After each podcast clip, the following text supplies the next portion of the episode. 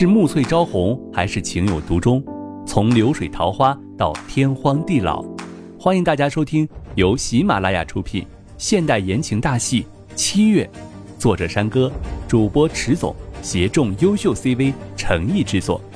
喜欢的话，记得订阅哦。第六十九章，亲生父子。他说的没错，亲父的存在的确是让他受到了巨大的打击，但是这不是他的错，只不过是那个时代的错误罢了。他们都没有选择权。是不是我以前做了什么错事，老天才这样的罚我的？好不容易的有了个亲人，却是要因为我而离去。我的确。是应该见他一次。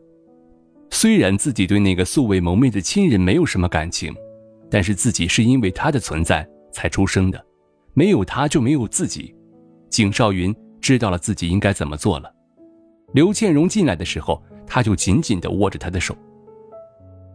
好，我听你的话，去见他。你叫我爸他们进来吧，我有一些话想要和他们说。要见自己的亲父，这样的事一定会伤了他们的心，所以自己要和他们说说话。刘倩荣也十分聪明的明白了，当下就退了出去，对外面的景心安说道：“少云叫你们进去，他有话对你们说。”现在的自己只是一个下堂妻，他不知道要怎么的称呼他们的好，在他们的面前，他还是有一些的难为情，看得出来。他们并不怎么的喜欢自己，但是他也不想要去解释什么了。两人这才进了去。景心安看着儿子虚弱的样子，只觉得十分的无力。他有再多的钱，也是无法换得儿子的健康来，还得要去求自己名义上的情敌，这实在不是什么好听的名头。儿子，你怎么样了？你不要担心啊，我们一定会救好你的。景心安握着他的手。脸上的样子像是老了十岁一样，虽然他不是自己的亲生孩子，但是自己却当成亲生孩子一样疼爱的。他自问自己没有什么地方亏待了他的地方，而一边的蔡飞松已经是捂着脸哭了起来。景少云脸色发白，看着父亲的发已经多了一些白色，心中有一些的愧疚，看着他说道：“爸爸，谢谢你们，真的。”虽然现在知道了你们不是我的亲生父母，但是在我的心中，你们永远是我最重要的亲人。没有你们，就没有我。爸爸，我想要见见那个人，可以吗？他想要见那个亲父，必须得到他的同意。他不想要伤害了自己的养父。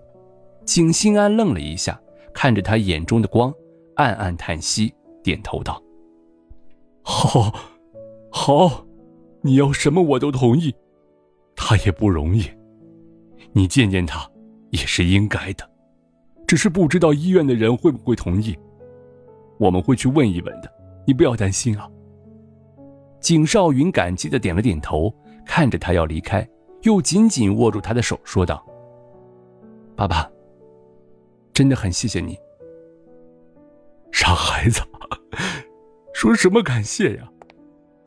景心安眼睛红了下，只觉得儿子瞬间懂事了许多，当下就和妻子离开出去，去和医生交涉去了。不行，现在他父亲也是在接受检查的，这不是适合的时机。医生一听，当下就反驳着。景心安当下道：“医生，请你帮帮忙吧，我儿子实在是可怜的很，也请体会一下他亲父。”一个做父亲的心吧。医生看着他们，脸色十分的为难，这不合医院里面的规矩。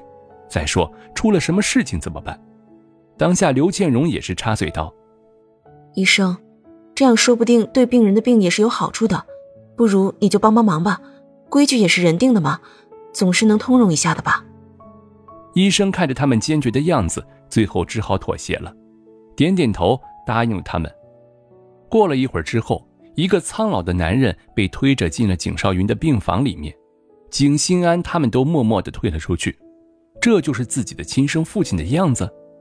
景少云带着几分好奇打量着坐在轮椅上的男人，他的样子看起来比父亲还老，可以看得出生活过得并不怎么的好，但是还是能看得出他的轮廓和自己有几分相像，他心中又酸涩了起来。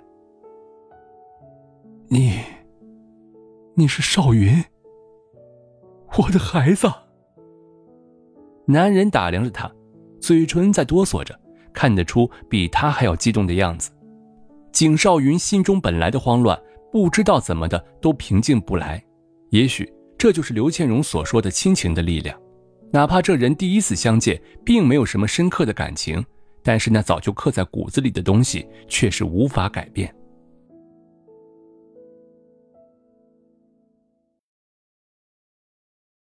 本集播讲完毕，感谢您的订阅收听，我们下集再见喽。